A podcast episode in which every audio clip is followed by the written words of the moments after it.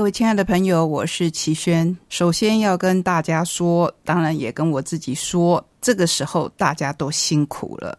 不过在这辛苦的同时，让我们保有我们自己所相信的信念。不管您的信念是什么，我都希望大家可以坚持住。因为我是一个不太爱喊口号的人。当然，每一个人表示关心、表示焦虑，或是要鼓励大家的方式都不一样。我觉得这个时候，大家更需要互相的体谅、互相的尊重、同理。是一件蛮困难的事情，这在我们之前节目当中介绍的很多关于心理方面的书，相信听过的人都会有所体会。不过，关心是大家可以做到的，关心自己，关心别人，当然先从自己开始做起，把自己保护好。我相信，同时也就是在保护别人，也就是在保护大家，然后一步。一步向前进，这是我要给自己的祝福，也是给大家的祝福。在这个月开始的时候，就跟您提过，五月是一个很温馨的月份。当时我们还没有想到会面临一场更大的风暴。不过在这一场风暴当中，我觉得如果可以让大家把已经松懈的心警戒起来。对于未来未尝不是一件好事，所以今天一如往例的会跟您介绍各式各样的好书。在这个特别的时期，尤其是需要大家宅在家的时期，看书应该是一个很好的选择。当然，我相信很多朋友也会觉得追剧也很好，都不错。只要宅在家，减少出外的机会。因为我们现在有停电的疑虑，所以呢，书应该是一个好的选择。所谓心静自然凉，那你千万不要以为我在打高空啊！当然，如果白天停电的话，就会很热；晚上停电的话，照明就更不方便。不过，如果你还相信“心静自然凉”这句老话的话，轮到白天停电的时候。看一本好书，尤其是我们今天会跟您介绍的，有一些比较惊悚的小说，或许能带给你另一种凉意。好，那我们来踏上今天的旅程。各位亲爱的朋友，我是齐轩，欢迎来到我们懒得出去，在家看书的选书单元。今天选书要帮你选的是关于女性的书。这个是五月份的设定，不过其实也有一点巧合啦。而且今天的书，我为大家选了两本选书，或许不会让你读来是非常愉快的，可是这是事实。不管是未雨绸缪，不管是他山之石可以攻错。我都希望我们及早来正视这一个议题。首先，我来介绍宝瓶文化刚刚出版的一本叫做《女性贫困》的书。这是一本翻译书，非常的特殊。它的作者是日本 NHK 特别采访小组，采访什么呢？就是在采访女性的贫困、附带漂流、未婚单亲、陷入恶性循环的贫困女子。一个十九岁女孩的心声，说我哪里还有什么理想啊？这是里面的一个案例，这是她说的话，就是我哪里还有什么理想啊？她的背景，如果我说给你听，你大概也很能够去理解她为什么会说出这么无望的话来。父亲过世了，母亲生病当中，她打零工养活一家四口。还借贷上学，这里面让我佩服的是，他还在借贷，就是即便借贷，他还在上学，这是让人比较心疼，也比较敬佩的地方。因为我们常常说，教育是穷人唯一可以翻身的机会。可是，如果你穷到脸去，读书的费用都没有的话，那又该怎么办呢？这一本书或许没有办法带给我们很大的希望，可是为什么还要出版这样的书？就是让我们看到社会的现况。推荐序我们先来看看立新基金会的执行长王月豪写的《女性贫困是立新无数服务对象的写照》，女性贫困附带漂流。未婚单亲陷入恶性循环的贫困女子书中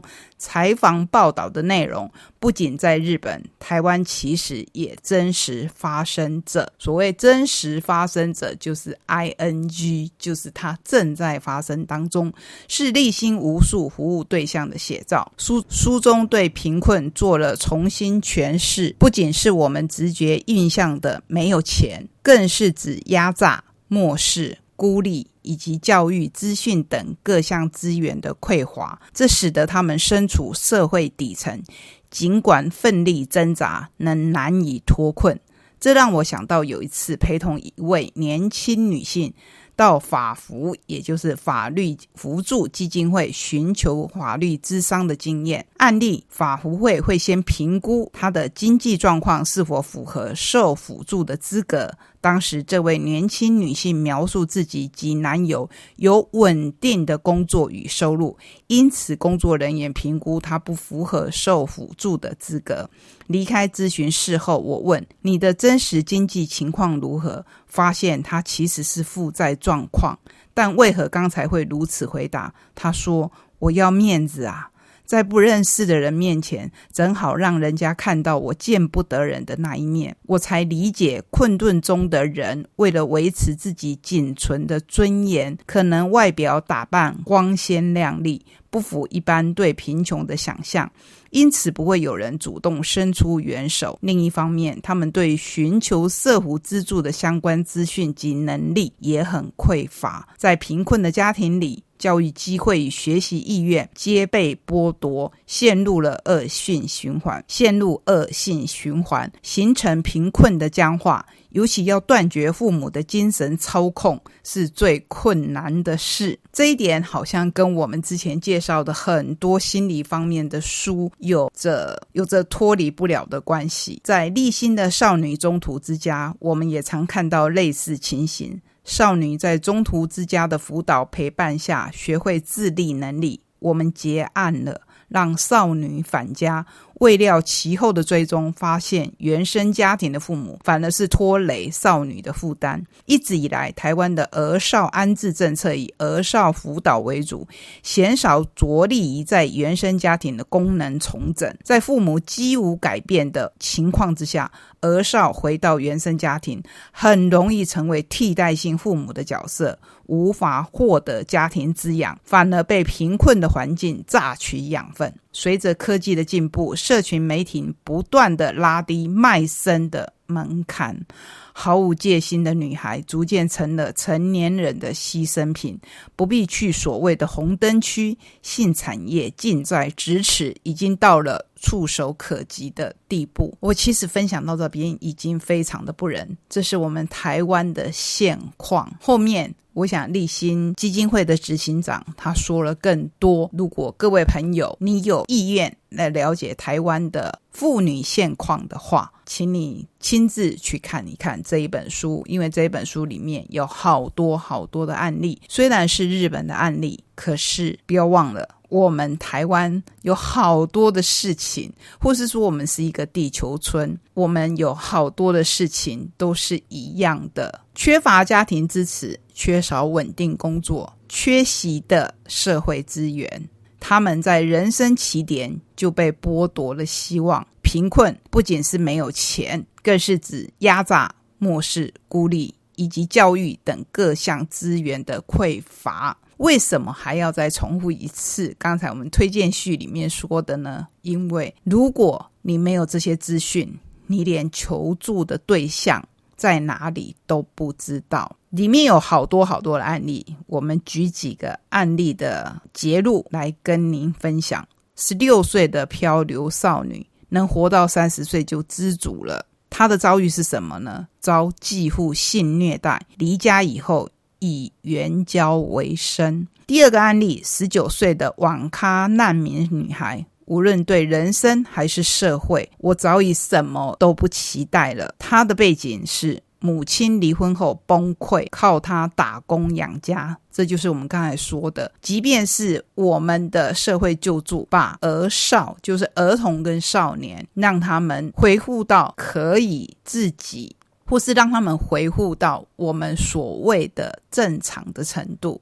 可是让他们回到原生家庭以后，他们要面临的挑战可能更大，因为如果他是家里所谓唯一的正常人，反而必须担起更大的责任。所以，像这一位网咖难民女孩，因为母亲离婚后崩溃，就靠她打工养家，和同样中辍的妹妹一天只吃一餐，寄居网咖。还有二十七岁的八大女子，店里的人和客人像家人一样的关心我。你会很好奇，为什么之前加了一个八大，就是她是靠八大行业在生存的。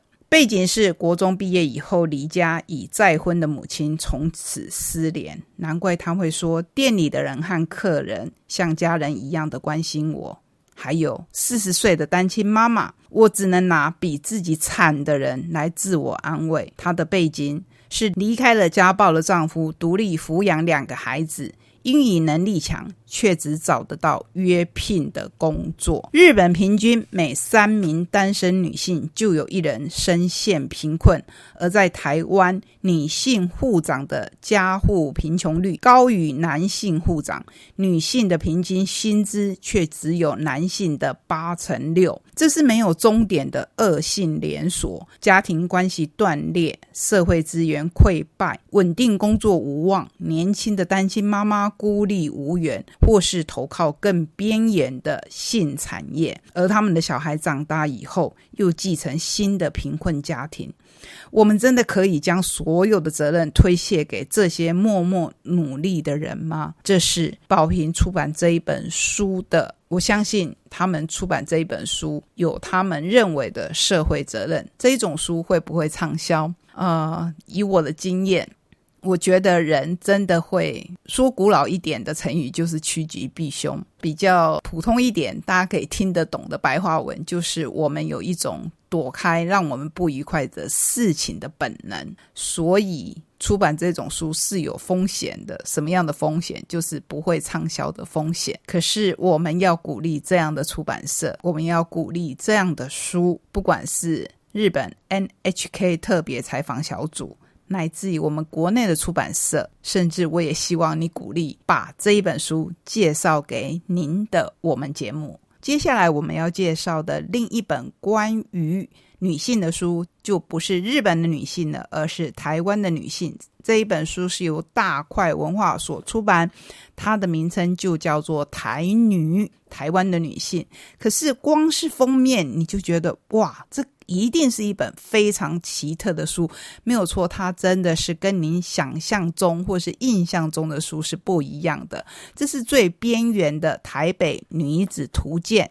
所以，光是设计，你就可以看到，真的真的很不一样。怎么样个不一样法？可能要你亲自看到了才能体会。我是无法用言语来形容它的编排方式。不过，我可以介绍给你的是，里面有很多很多我们台湾勇敢的女性。那这一本书就是献给勇敢的台女们。我们的生命，我们的生命将如浮云轨迹般逝去，轻薄的像被太阳光追逐的薄雾。我们的时代就像是消逝。的阴影，而我们的生命流动犹如穿过麦卡的火花。这是德瑞克·贾曼在《色度》这一本书里面说的一段话，节录在此，就是要献给台湾所有勇敢的女性。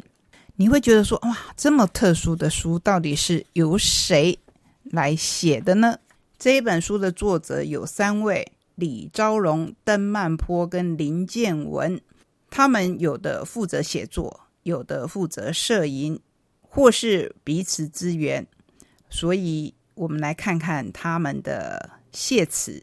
李昭荣说：“感谢美丽家人，感谢菲欧娜蒂，感谢这一座小岛，感谢二十位台女，感谢我生命里所有的女性。”登曼波是这么说的：“感谢二十位台女，感谢这二十次的相处，二十个场域，二十个故事，感谢奶奶，感谢妈妈。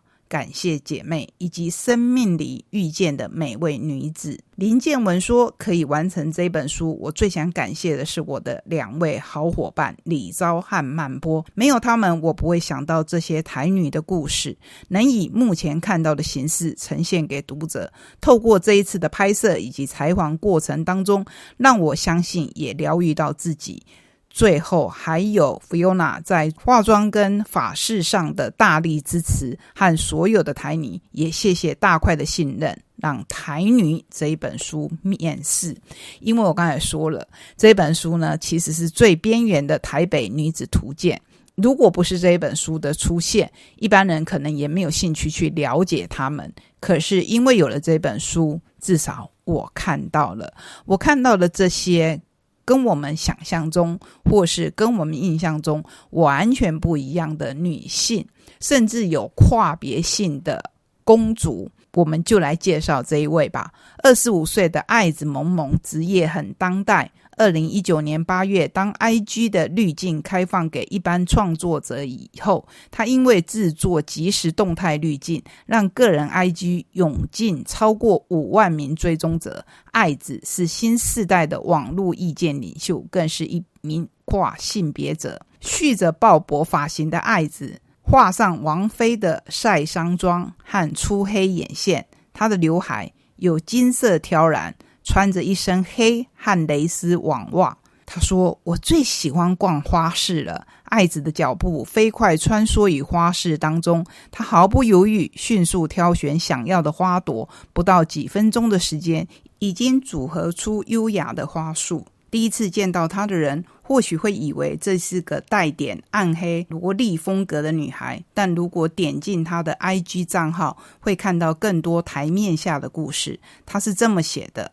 大家可能对我的性别有点好奇、疑虑。先来说，我是跨别性别异性恋。简单来说，就是我出生的时候是男生，但是觉得自己想要当女生，也觉得自己就是女生。在台湾，像爱子这样的人，通常被称为伪娘、异装癖或是第三性。但真正的专有名词是跨性别者。从幼稚园开始，爱子的所有朋友。都是女生，当时她还没有性别意识，也没有男女的二元概念。直到国二那年，班上转来一名男生，从未有过的内心悸动，让他开始探索自己的性倾向。在台中念高职时期，又接触到更多的相关资源，慢慢摸索中，知道自己的性别认同是女生，所以喜欢男生的他，并非同性恋，而是跨性别者。从小在南投乡下长大，你就知道这样的心思有多么的辛苦。可是我们看到她勇敢的活出了自己，在镜头下，她展现出她的自信，她的快乐。我觉得她真的是不折不扣的一位女性，勇敢的台湾女性。她的手臂上刺青写着“爱爱爱”三个爱。可见，在我的认知里，这三个字不仅代表着他的渴望，更表示他真的是一个充满爱的人。这一本台女最边缘的台北女子图鉴，真的非常的特殊，特殊到你刚开始翻开的时候可能会有一点犹豫。不过，不过我非常喜欢我今天所挑选的两本书，希望你可以去找来看一看。